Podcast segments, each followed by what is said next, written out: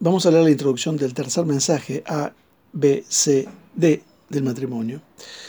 Si está escuchando el audio, eh, los puntos del bosquejo. En nuestro canal de YouTube, Audios Cristianos Sencillos, puede ver lo que estamos diciendo.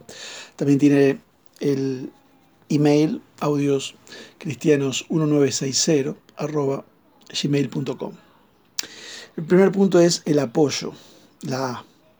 ¿Cuán cuidadoso es usted? Basado en Efesios 5, del 15 al 21. El segundo punto es la base.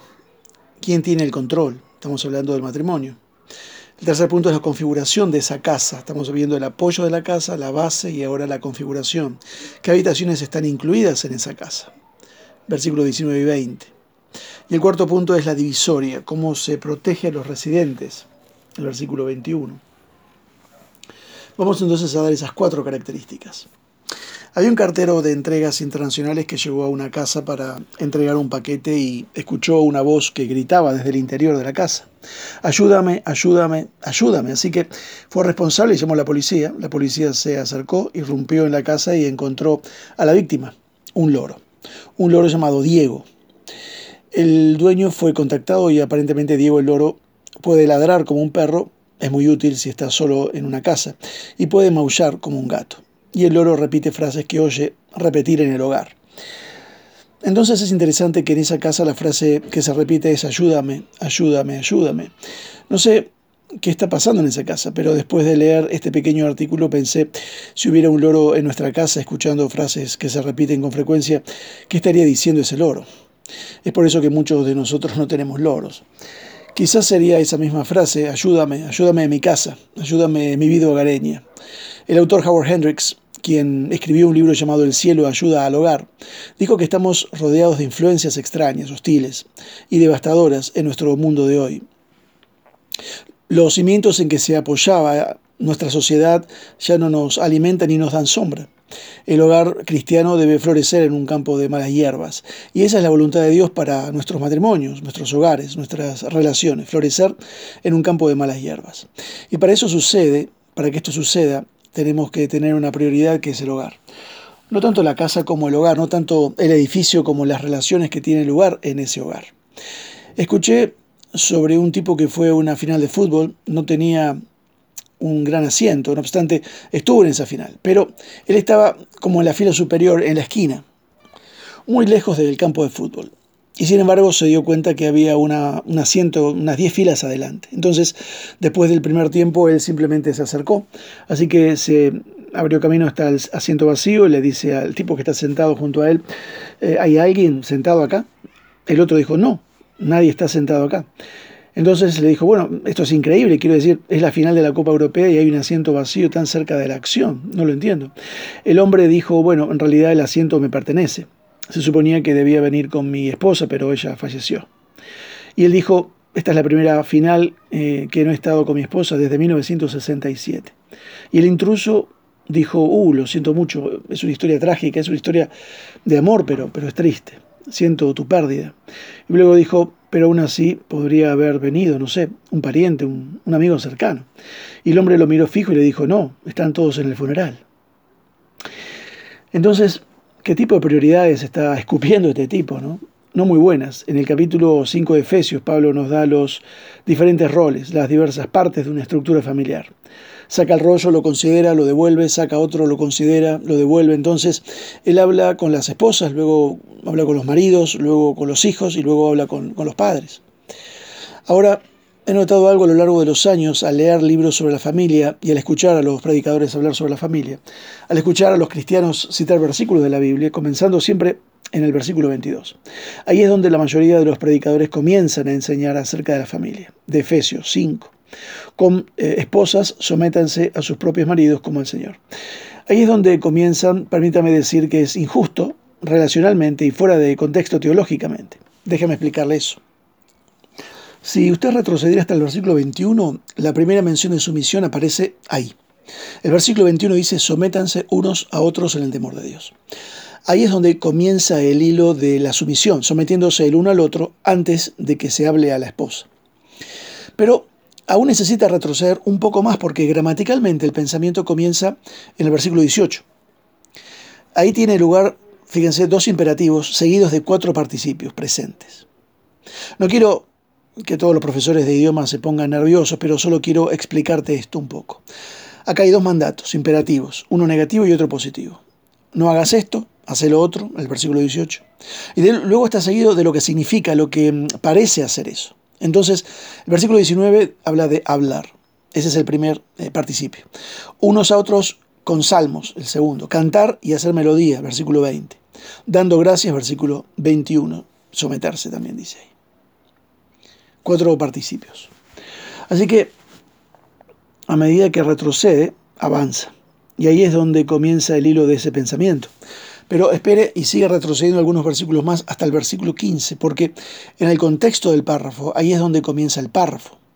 Así que en el versículo 15 comencemos por ahí.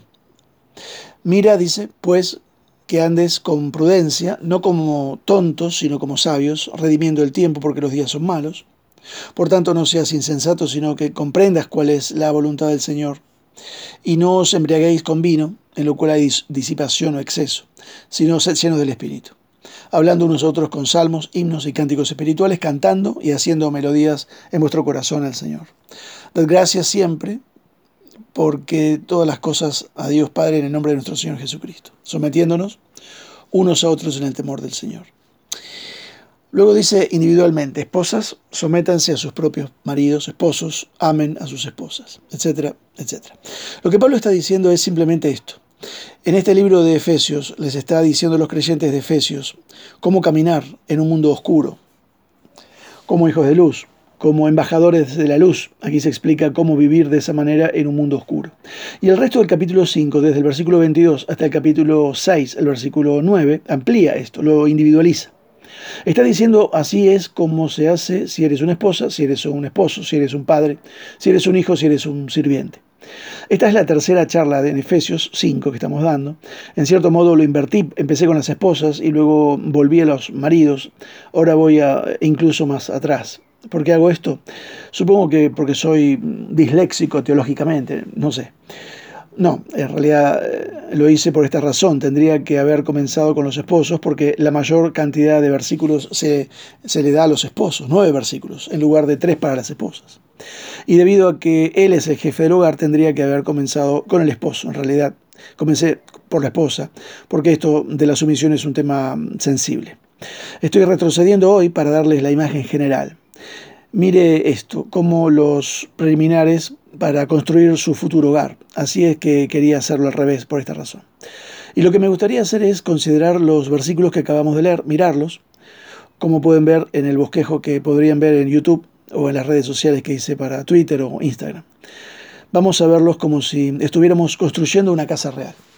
Pero eh, es una metáfora de la construcción del hogar, las relaciones en nuestra familia. Y vamos a responder mientras hacemos estas cuatro preguntas. Entonces, vamos a comenzar por el punto de apoyo, el A. Movernos a los cimientos o la base y movernos a la estructura de la casa y luego finalmente lo que rodea la casa, una especie de divisoria.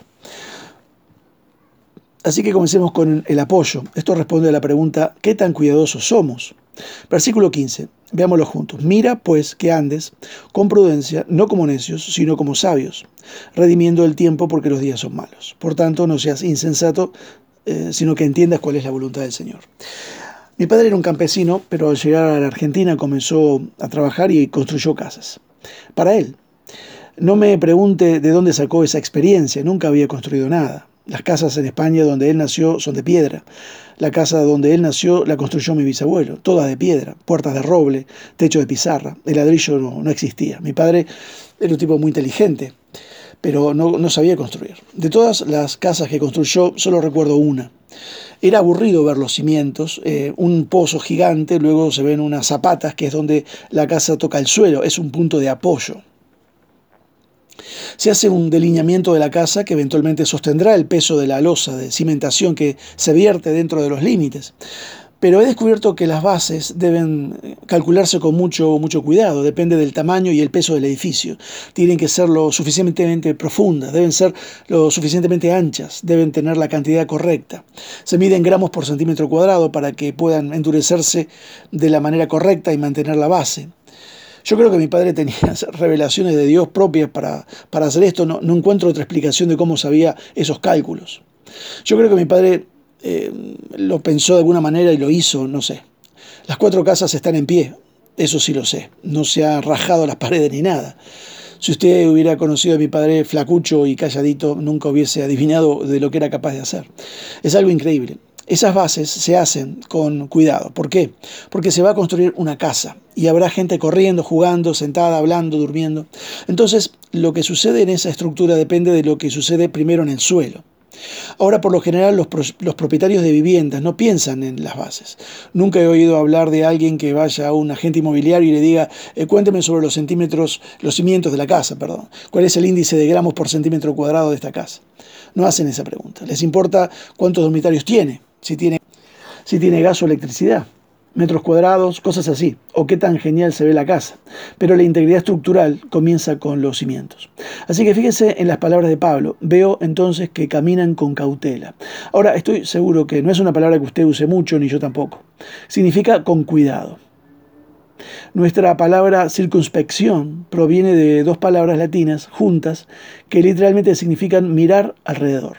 Circum, alrededor, expectación, mirar. Eh, circunspectivamente es mirar alrededor. Entonces, caminar con cautela significa que está caminando antes de colocar el pie en algún lugar. Estás caminando con mucho cuidado, con cautela. Tan pronto como aprendemos a caminar, nos dicen nuestros padres, ¿no? tengan cuidado, miren a ambos lados de la, de la calle antes de cruzar. Todas advertencias. No sé si vieron esto hace seis años, un tipo cruzó las cataratas del Niágara en una cuerda floja, un cable tensado. Eh, un tipo muy famoso, una familia famosa de equilibristas. Su nombre era o es Nick Walenda. Proviene de una familia eh, de equilibristas. Nick quería caminar desde los Estados Unidos a través de las cataratas del Niágara hasta Canadá en una cuerda floja, suspendida a 61 metros sobre el río, caminando como 548 eh, metros de alambre, algo como cuatro estadios de fútbol y estaba atado a él. La televisión local lo obligó a hacer esto porque lo estaban televisando en vivo. No querían televisar la caída. Su abuelo, Carl Walenda, había muerto en 1978 en Puerto Rico. Es esto un paso a la vez. Ahora primero hay una plataforma, no es una gran cosa, pero una vez que empieza este hombre a salir y, y estar sobre el río, sobre las cataratas, y la niebla está subiendo, es bastante desalentador dar un paso tras otro. Ahora este hombre es un creyente, tengo entendido. En un audio se podía escuchar a cada paso, te alabo Señor, gracias Jesús, gracias, aleluya, alabado seas, Padre. Estaba orando, estaba adorando. Y lo veo como una imagen de cómo Dios quiere que caminemos en este mundo, con mucho cuidado, como si estuviéramos caminando en una cuerda floja, observando cada movimiento, dando alabanza, manteniéndonos conectados con Dios. Eso es caminar con cautela. Así que piense en sus primeras experiencias de citas con hombres o mujeres, que es como si estuviera sentando las bases de su matrimonio. Está poniendo el perímetro, está estableciendo los parámetros de lo que eh, no harás en esta relación y lo que harás en esta relación. Eso es caminar con cautela.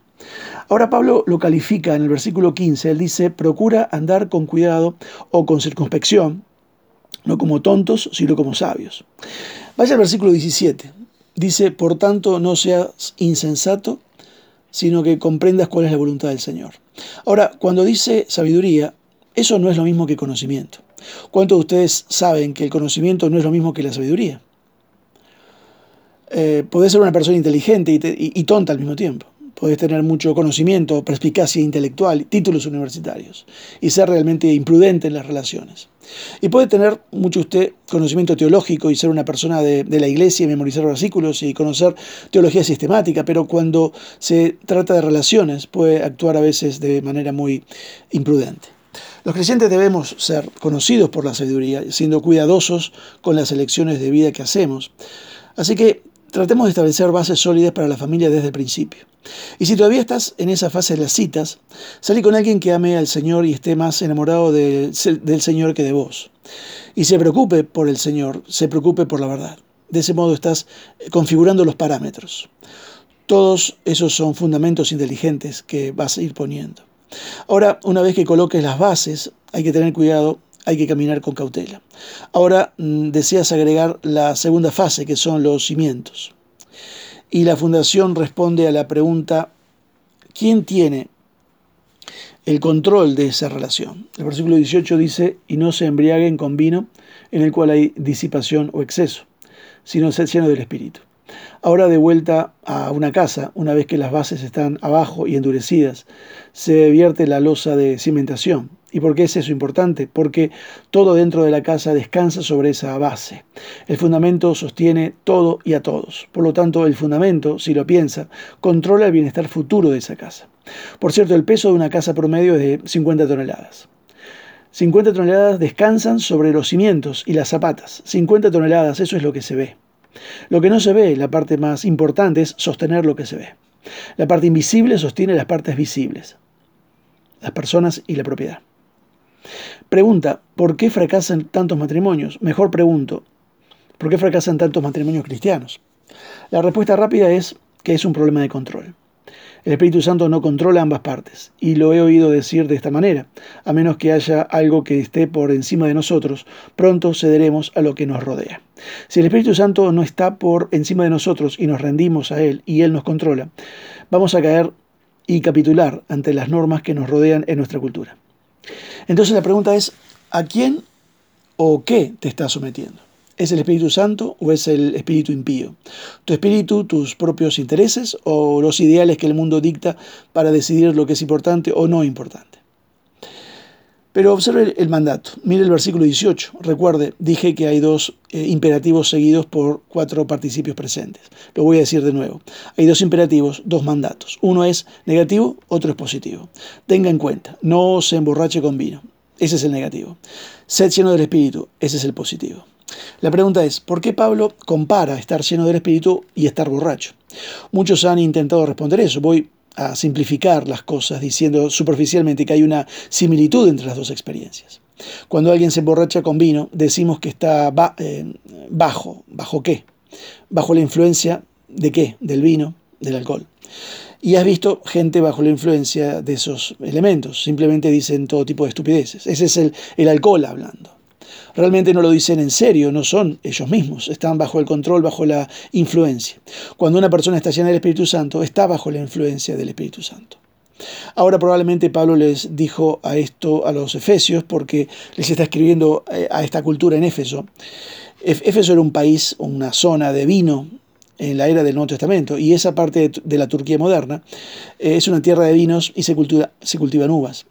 Y había un templo de adoración en Éfeso, a Dionisio o Baco el dios del vino. Y parte de la adoración a Dionisio era emborracharse y tener todo tipo de experiencias extrañas que te pasan cuando estás borracho. Y eso era parte de su sistema de adoración. Entraba en una experiencia mística, extática. Es lo que pasa también en 1 Corintios, en todo el libro. Entonces él está haciendo un contraste diciendo, en lugar de perder el control por el alcohol, permita que el Espíritu Santo lo controle. Probablemente esa sea la idea. Y por cierto, ese es un mejor resultado. Ahora mire la palabra lleno. Ser lleno, llenado, significa, eh, es la palabra plero en griego. Esa es la palabra griega. Significa estar lleno hasta el borde. De plero deriva la palabra pleura. La pleura es una membrana delgada que recubre el exterior de los pulmones, tengo entendido, y reviste el interior de la cavidad torácica. Entre las membranas de la pleura existe un pequeño espacio que normalmente está lleno de una pequeña cantidad de líquido. Ahora, cuando escuche esto, llenarse hasta el borde, no piense en verter agua en una taza. Así es como lo pensé originalmente. Llénelo como si estuviera poniendo agua en la taza. Está llegando hasta el borde, está bien, está lleno. No. En lugar de llenar una taza con agua, piense en ello como una mano que lleva un guante, que llena un guante.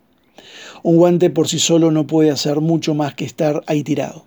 Pero una vez que una mano está llenando, pleró completamente ese guante, ahora puede ponerse a trabajar, ahora puede lograr algo, de lo contrario es impotente.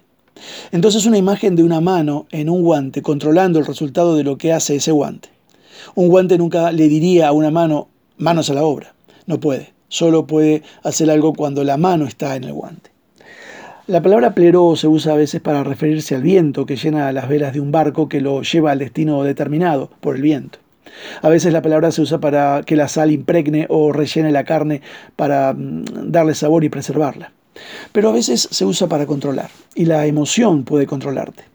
Recuerde cuando Jesús está en el aposento alto, les dijo a los discípulos, miren, voy a morir, voy a resucitar de entre los muertos. Eso no lo, no lo oyeron, esa parte. Y luego me voy. Y él les dijo, estarán muy, muy desanimados esa noche porque les he dicho estas cosas. Lo dice en el capítulo de Juan. La tristeza ha llenado sus corazones. En otras palabras, sus discípulos en ese momento están siendo controlados por la emoción del dolor. Entonces, estar lleno del Espíritu Santo es cuando Él se apodera de tu vida, la impregna, la controla. Por lo tanto, en las relaciones no se llene de ira, no se llene de codicia, no se llene de lujuria, no se llene de miedo, sino más bien sea lleno, impregnado, eh, controlado por el Espíritu Santo. Eso es lo que está diciendo. Esa es la cuestión del control. Esto es fundamental. Una mujer le escribió a un consejero estas palabras que cito en un libro. Mi esposo me dejó hace poco más de 15 años de matrimonio. Tuvimos una gran relación física, emocional e intelectual, pero faltaba algo. No teníamos ningún vínculo espiritual entre nosotros. Por favor, escribe ella, dígale a las parejas jóvenes que siempre habrá un vacío en sus vidas sin Jesucristo. Un buen matrimonio debe tener eh, su fundamento. Observa el lenguaje de esta mujer debe tener su fundamento en Él para poder experimentar amor duradero, paz y gozo. Desde que mi esposo me abandonó, dice ella, he tratado de reconstruir mi relación con Dios. Ahora estoy creciendo en un caminar con el Señor, pero estoy sola. Ahora, una vez que la base está colocada y cimentada, hay buenos resultados y esto viene a la tercera fase, la parte de la configuración. Hablamos de la A, apoyo, hablamos de la B, la base, y ahora viene la C, la configuración de la casa. Ahí es donde la casa comienza a verse bien. Ahora, eso parece una casa. Ahora estás estructurando las habitaciones. ¿Y qué habitaciones estás eh, incluyendo? Bueno, fíjate el versículo 19, hablando unos a otros con salmos, himnos y cánticos espirituales, cantando y alabando, haciendo melodías en tu corazón al Señor, dando siempre gracias por todas las cosas a Dios el Padre en el nombre de nuestro Señor Jesucristo. ¿Qué tiene esto que ver con la construcción de una relación familiar? Porque después eh, de hablar sobre caminar con cuidado y estar lleno del Espíritu, eh, ¿por qué agrega estas actividades? Este es el por qué. Todas las actividades descritas en los versículos que acabamos de leer son de naturaleza espiritual. Cuando el Espíritu Santo controla la vida de una persona, esa persona tiene un enfoque espiritual. Las actividades espirituales son más importantes que cualquier otra actividad. Así que esta es la estructura de la casa. Se ponen cimientos, se endurecen los cimientos, ya está todo listo, estás levantando las paredes, la estás configurando y ya decidiste con el arquitecto y el constructor cuántas habitaciones va a tener, para qué se van a utilizar las habitaciones, qué tan grandes serán, metros cuadrados, todo eso. Déjame aconsejarte que agregues tres habitaciones, que son las que estamos viendo en estos versículos. Habitaciones con la letra M. En primer lugar, agregue una sala de música. Pablo dice, hablando unos a otros eh, con salmos, himnos y cánticos espirituales. Eso no significa que tengan que empezar a hablar entre ellos en cantos gregorianos o himnos de la iglesia. La idea, el contexto aquí es adoración. Entonces, cuando estás lleno del Espíritu Santo, tenés un corazón lleno de adoración. Cuando el Espíritu Santo de Dios está controlando un matrimonio, habrá gozo, habrá una canción ahí. De hecho, una de las cosas que los historiadores han notado sobre la impregnación de la religión cristiana en diferentes partes del mundo, en oposición a otras, es la canción que se convierte en parte de la cultura, porque lo hace en nuestros corazones. Por cierto, ¿qué tipo de música llena tu hogar? ¿Es edificante para tu espíritu? ¿Estás centrada en Cristo? Permitime darte una sugerencia de que si tenés niños pequeños o si sos abuelo y cuidás a niños pequeños, puedes agregar esto, este consejo. Ellos van a recordar esta parte te vas a sentir un poco incómodo al hacerlo, pero en lugar de orar, eh, simplemente antes de las comidas, ¿qué tal una canción antes de las comidas? A los niños les va a encantar, nunca lo van a olvidar. Saben que siempre decimos, oremos chicos, Dios te pedimos que bendigas estos alimentos para la nutrición de nuestros cuerpos, pero por un momento solo tira eso y trae una canción. Y observa lo que eso hace para animar la, la interacción de esos niños con Dios. Lleva la música a la casa, agrega una sala de música. Encontré un artículo, el título es Remedio para una cara arrugada como pasa de uva. Es un buen título, muy bueno. Remedio para una cara arrugada. Conozco a muchas personas que necesitan este artículo. Está dirigido a las mujeres, lo siento, yo no, no lo escribí, solo estoy leyendo el artículo. Dice, señoras, ¿quieren seguir siendo jóvenes? Entonces, únanse a un coro de la iglesia. Las mujeres que cantan hacen, lucen más jóvenes. Dice el artículo, los músculos de las mejillas de una cantante están tan bien eh, desarrollados con el ejercicio que su cara no se arruga tan pronto como lo hace eh, la que no es cantante. Luego, a medida que continúe construyendo, agregue una sala de meditación, otra M. Fíjese que dice cantar y hacer melodía, pero ¿dónde? En tu corazón. Ahora bien, esto es diferente a hablar unos a otros con salmos e himnos, cantando y haciendo melodía en tu corazón. Si no eres una persona musical, te va a encantar esta parte del versículo. Usted puede decirme, bueno, yo no quiero cantar en voz alta, me quedaré con la cara de uva. Pero aquí está el pensamiento de esto. La prueba, la evidencia de que el Espíritu Santo te está controlando es esa paz que tenés, ese contentamiento que tenés. Y comienza con lo que pensás, lo que contemplás, lo que rumiás, lo que meditas. Tal vez recuerdes que Pablo escribió a los filipenses, todo lo que es noble, todo lo que es justo, todo lo que es puro, todo lo que es amable, todo lo que es de buen nombre, medita en estas cosas. Rumiar, contemplar, pensar en estas cosas. Entonces, puedes responder la pregunta de cuánta alegría hay en tu hogar, simplemente comenzando a preguntar cuánta alegría hay en tu corazón. Así que agrega una sala de meditación también a la sala de música.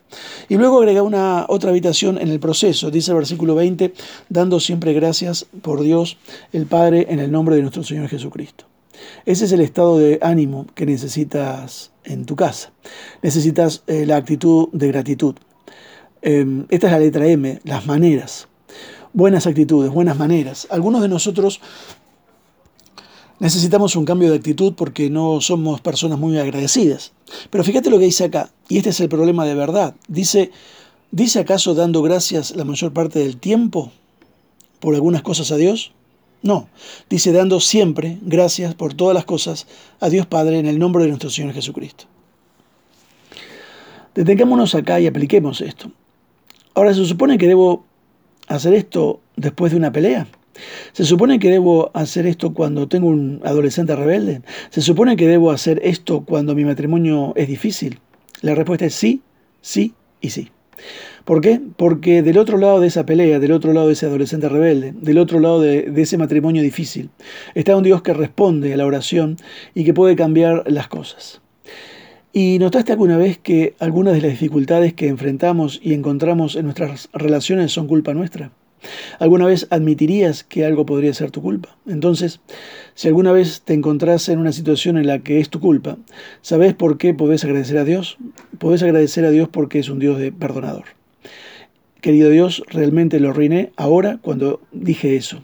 Ahora estoy realmente en problemas. Gracias por tu perdón. Puedes agradecerle en todas las cosas, siempre.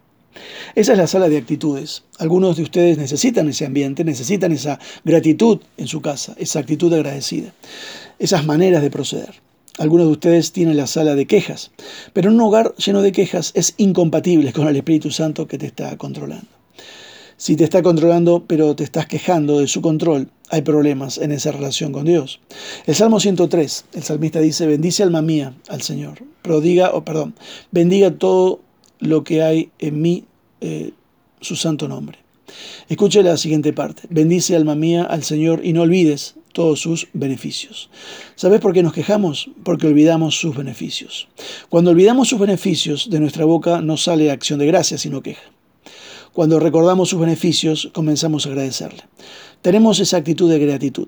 Ahora vayamos al último versículo, y esta es realmente la clave de todo. Todas las verdades anteriores conducirán a esta verdad.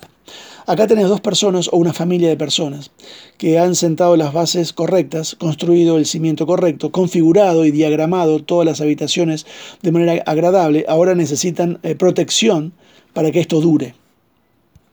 Aquí está la última letra. Vimos la A, la B, la C, ahora está la D, que es la divisoria. Lo que ponemos para protegernos, una valla, eh, un vallado. ¿Qué es lo que nos protege eh, en el matrimonio? Versículo 21 someternos. Este es el resultado de todas esas verdades previas y todos conducen a esto. Versículo 21. Someteos unos a otros en el temor de Dios. Ya hablamos de hipotazo en otra predicación, otra charla.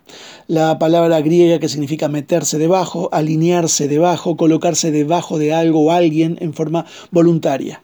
Eso es sumisión. Ahora, antes de sumergirnos en esto sobre las relaciones, tenga en cuenta algo que puede cambiar la vida de algunos. Tenga en cuenta que la llenura del Espíritu Santo hace una persona humilde. Someterse no hace que una persona sea altiva, no hace que una persona sea señor de otra, no hace que una persona se sienta debajo de alguien que lo somete. Esa es la llenura del Espíritu Santo que crea una actitud sumisa. Digo esto porque he conocido a demasiadas personas a las que les gusta culpar al Espíritu Santo por su mala actitud moralista. Yo estoy lleno del Espíritu Santo, dicen, y por eso te voy a reprender. Vos no estás lleno del Espíritu Santo, estás lleno de tu propio espíritu ridículo, extraño, crítico, dicen. Pero si estás lleno del Espíritu Santo, la evidencia de esa santidad es sumisión, no una altivez, una actitud humilde es necesaria. ¿Cómo se practica? Dice someterse unos a otros. Pablo no dice que le va a hablar a las esposas, él dice sométanse unos a otros en el temor de Dios. Entonces, la sumisión es mutua. No debe hacerlo solo uno, debemos hacerlo todos, todo el mundo. Hay hombres creyentes que comprenden el papel de su esposa, entienden que el papel de su esposa es someterse, ese es el versículo de su vida, eh, el versículo 22 subrayado, memorizado y resaltado, lo tienen, lo saben en griego, lo saben en todas las diferentes traducciones. Sométete a tu marido, ese es su versículo favorito en la vida. El problema es que algunos de estos hombres no han descubierto su propio papel de sumisión. Ahora, esto es lo que quiero que, veas. El versículo 21 es un versículo de transición, lo que significa que establece un principio en este versículo y luego se dan cuatro ejemplos de ese principio. ¿El principio cuál es? Someterse unos a otros. Entonces, aquí está el principio, perdón, el ejemplo de sumisión para esposas. Se someten a la cabeza de su hogar, le dice como la iglesia a Cristo. El papel de sumisión del esposo, ¿cuál es? Ama a tu esposo como Cristo amó la iglesia. El papel de sumisión del niño, obedece a tus padres. El papel de sumisión del padre, entrena a tu hijo, no lo exasperes, hazlo en el temor de Dios. Esos son los cuatro ejemplos. Todas esas son ilustraciones destacadas de ese principio que se declara en el versículo 21. Así que la sumisión no es solo para las esposas, sino también para los esposos, los hijos y los padres. Aunque no lo estoy viendo y aún estando a miles de kilómetros, estoy sintiendo que algunos hombres están entornando los ojitos. Algo así como hacen los chinos cuando miran. Ustedes saben, los chinos no, no miran, ellos sospechan. Usted está sospechando. ¿Qué quieres decir, José, con esto? ¿Me estás diciendo que como esposo debo someterme a mi esposa? Sí, en este sentido. Por favor, miren lo que nos dice el versículo 25 los esposos. Dice, esposos, amen a sus esposas como Cristo amó la iglesia. ¿Estaría de acuerdo en que no hay mayor acto de sumisión que Jesús dejando el cielo y muriendo en una cruz por nuestros pecados en obediencia a su Padre y amor a la iglesia? Así que estando dispuesto a dar la vida por otra persona es un acto de sumisión increíble. No significa que el esposo deje de ser el líder del hogar, simplemente significa que se pone debajo de su esposa para ayudar a soportar la carga que ella lleva. Y así como Cristo amó a la iglesia, entonces ese es eh, su papel de sumisión.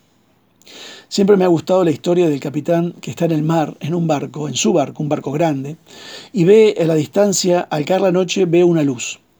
Y se está acercando cada vez más a eso, sea lo que sea. Entonces envía una señal diciéndole a esa luz que cambie su rumbo 10 grados norte.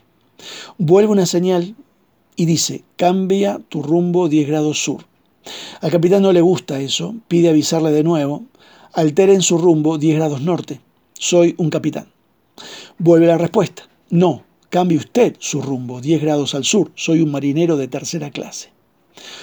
Bueno, ahora el capitán está realmente enojado porque un subordinado le acaba de dar órdenes. Entonces él dice, devuélvale la señal, cambia su rumbo. Soy un acorazado de guerra de la Marina de su Real Majestad. Volvió la respuesta, Cambie su rumbo usted, soy un faro. Sí, ese pequeño pedazo de tierra no se moverá en absoluto. Será mejor que alteres tu curso. Entonces la manera mejor de evitar una colisión en tu matrimonio es alterar tu curso. Solo modifícalo un poco, solo unos pocos grados. Si desea detener una colisión, la respuesta es la sumisión mutua, sometiéndose unos a otros en el temor de Dios, esposos, esposas de sus propios maridos. Por cierto, algo importante, en el versículo 22 quiero que lo miren muy brevemente. Dice esposas. ¿Cuál es la segunda palabra? Sométete. Aquí hay algo que podría sorprenderte. Esa palabra no está en el idioma griego. Esto lo leí en un comentario, así que fui al Nuevo Testamento griego para leerlo por mí mismo y ahí tenía razón. No aparece, está implícito, por lo que está insertado en nuestras Biblias para que podamos entender su sentido, pero no está incluido en absoluto en el manuscrito griego. Simplemente dice esposas a sus propios maridos. Está en blanco. ¿Por qué? porque está implícito. El pensamiento es el versículo 21, someterse unos a otros en el temor de Dios y esposas a sus propios maridos. Ahora, esposos, nuestro papel es someterse a nuestras esposas amándolas como Cristo con sacrificio. Y niños, su papel es someterse a sus padres obedeciendo lo que dicen. Y padres, su papel es, de sumisión no es exasperar ni frustrar a sus hijos, sino criarlos, educarlos en el Señor. Todo eso son roles de sumisión. Entonces, en la oscuridad de este mundo, podés escuchar al Espíritu Santo decir, eh, déjame llenarte, déjame ser la mano que llega a vos, el guante, y te llena hasta el borde, controlando tu vida. Sométete a mi toque, sométete a mi voluntad, mira lo que puedo hacer en tu relación. Empecemos por ahí, porque de lo contrario vamos a decir que sí, pero ¿y ella? Bueno, deja que el Espíritu Santo se ocupe de ella. O si eres mujer me vas a decir, ¿y qué pasa con él? Es un asqueroso. Deja que el Espíritu Santo se ocupe de él. Deja que el Espíritu Santo lo llene y observa lo que él puede hacer a través de eso. Que Dios le bendiga.